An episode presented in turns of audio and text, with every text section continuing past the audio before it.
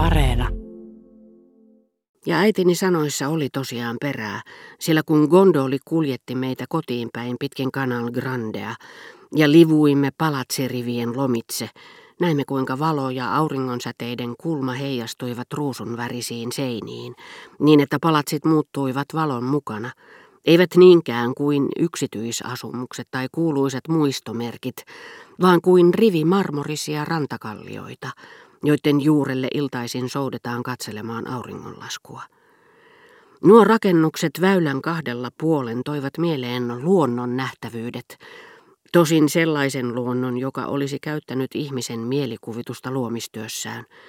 Mutta samaan aikaan mikä johtui alati urbaaneista vaikutelmista, joita Venetsia tarjoaa miltei avomerellä, näillä vesillä, joilla vuoksi ja luode tuntuvat kahdesti päivässä ja vuoron perään peittävät ja paljastavat palatsien suuremmoiset ulkoportaat. Täsmälleen, niin kuin olisimme tehneet Pariisin boulevardeilla, Champs-Élysées'llä, Boulognen metsässä, millä tahansa leveällä ja muodikkaalla puistokadulla – Ohitimme illan autereisessa valossa kaikkein tyylikkäimmät naiset, ulkomaalaisia melkein kaikki, jotka pehmeitten tyynyjensä varassa kelluvissa ajoneuvoissaan asettuivat jonoon. Pysähtyivät jonkun palatsin eteen, johon olivat menossa tapaamaan ystävätärtä. Lähettivät tiedustelemaan, oliko hän kotona ja vastausta odotellessaan ottivat kaiken varalta esiin käyntikorttinsa, niin kuin olisivat tehneet Germantien talon ovella, sekä etsivät oppaastaan miltä aikakaudelta, minkä tyylinen palatsi oli, samalla kun hohtava ja niskoitteleva vesi, joka säikkyi joutuessaan puserruksiin tanssivan gondolin ja kajahtelevan marmorin väliin, heilutteli heitä pyörteissään kuin sinisen aallon harjalla. Niinpä kaikki liikkuminen, vaikka vain vieraskäynti tai ostoskierros, oli kolminkertaisesti ainutlaatuista tässä kaupungissa, jossa normaalin seuraelämän vaatima matkantekokin muuttui yhtä viehättäväksi kuin museokierros tai laivaristeily. Monet Canal Granden palatseista oli muutettu hotelleiksi, ja vaihtelun halusta tai kohteliaisuudesta Rova Sazerata kohtaan, jonka olimme tavanneet, odottamaton ja harmillinen tuttava jollaiseen matkoilla aina törmää, ja jonka äiti oli kutsunut päivälliselle, päätimme eräänä iltana aterioida kokeeksi aivan toisessa hotellissa, missä ruuan väitettiin olevan parempaa. Sillä välin kun äitini maksoi gondolierille ja meni Rova Sazeran kanssa varaamaansa salonkiin, mieleni teki luoda silmäys ravintolan suureen, kauniiden marmoripilareiden koristamaan saliin, joka muinoin oli ollut kokonaan freskojen peitossa, ja oli sitten kehnosti restauroitu. Kaksi tarjoilijaa jutteli italiaksi, minkä käännän. Syövätkö vanhukset tänään huoneessaan? He eivät koskaan ilmoita etukäteen, todella kiusallista. Ikinä ei tiedä, täytyykö heidän pöytänsä pitää varattuna. Non so se bisogna conservar loro la tavola. No olkoon, sama se jos tullessaan näkevät, ettei se olekaan vapaa. En käsitä, miten tuollaiset forestieret, ulkomaalaiset edes pääsevät näin hienoon hotelliin, eivät he tänne kuulu. Ylenkatseestaan huolimatta tarjoilija olisi halunnut tietää, mitä hänen piti pöydän suhteen päättää, ja hän oli lähettämäisillään hissipojan yläkertaan tiedustelemaan asiaa, mutta ennen kuin hän ehti sitä tehdä, vastaus saapuikin. Siinä samassa hän näki vanhan naisen astuvan sisään.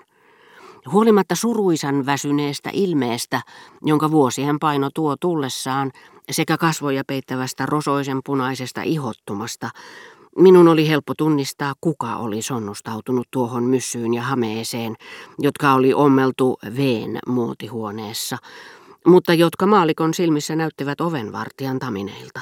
Vilparisiin markiisitar. Paikka, jossa seisoin tutkimassa erään freskon jäännöksiä, sijaitsi sattumoisin juuri sen pöydän takana, jonka ääreen Madame de Villeparisi juuri oli istuutunut, kauniiden marmoriseinien tuntumassa. No nyt ei kauan kestä ennen kuin Monsieur de Villeparisi tulee.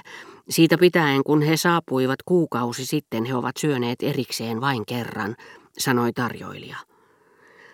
Pohdiskelin, kenen kanssa Markiisitar matkusti, kuka oli tämä Monsieur de Villeparisiksi kutsuttu sukulainen, kunnes hetken kuluttua näin markiisittaren vanhan rakastajan herra de Norpoin lähestyvän pöytää ja istuutuvan hänen viereensä. Korkea ikä oli heikentänyt herra de Norpoin sointuvaa ääntä, mutta muuttanut toisaalta hänen ennen niin pidättyväisen kielenkäyttönsä kerrassaan hillittömäksi. Ehkä syy oli hänen kunnianhimoisissa suunnitelmissaan, joiden toteuttamiseen hänellä ei enää ollut paljonkaan aikaa, ja jotka siksi täyttivät hänet sitä palavammalla kiihkolla ja innolla. Ehkä taas siinä, että jouduttuaan syrjään politiikasta, johon paloi halusta palata, hän uskoi naivin toiveikkaasti, että pystyi murhaavalla kritiikillä toimittamaan eläkkeelle miehet, joiden tilalle aikoi sitten itse nousta. Aina on oppositiopoliitikkoja, jotka eivät anna hallitukselle kolmea päivää elinaikaa.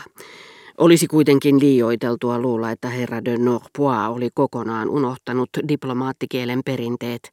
Heti jos oli kysymys tärkeistä asioista, hänestä tuli taas, kuten ennen pitkää käy ilmi, tuntemamme mies.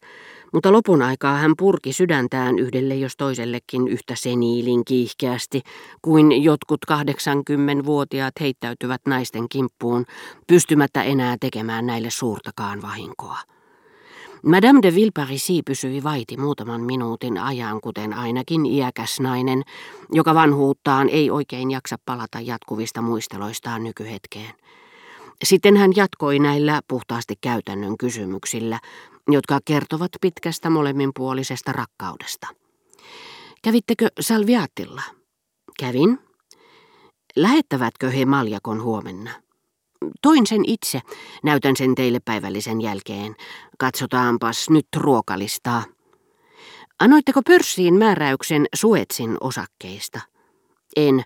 Öljyn hinnat vievät nyt pörssissä kaiken huomion, mutta hätäilyyn ei ole syytä, koska tilanne markkinoilla on erinomainen. Ja nyt ruokalista.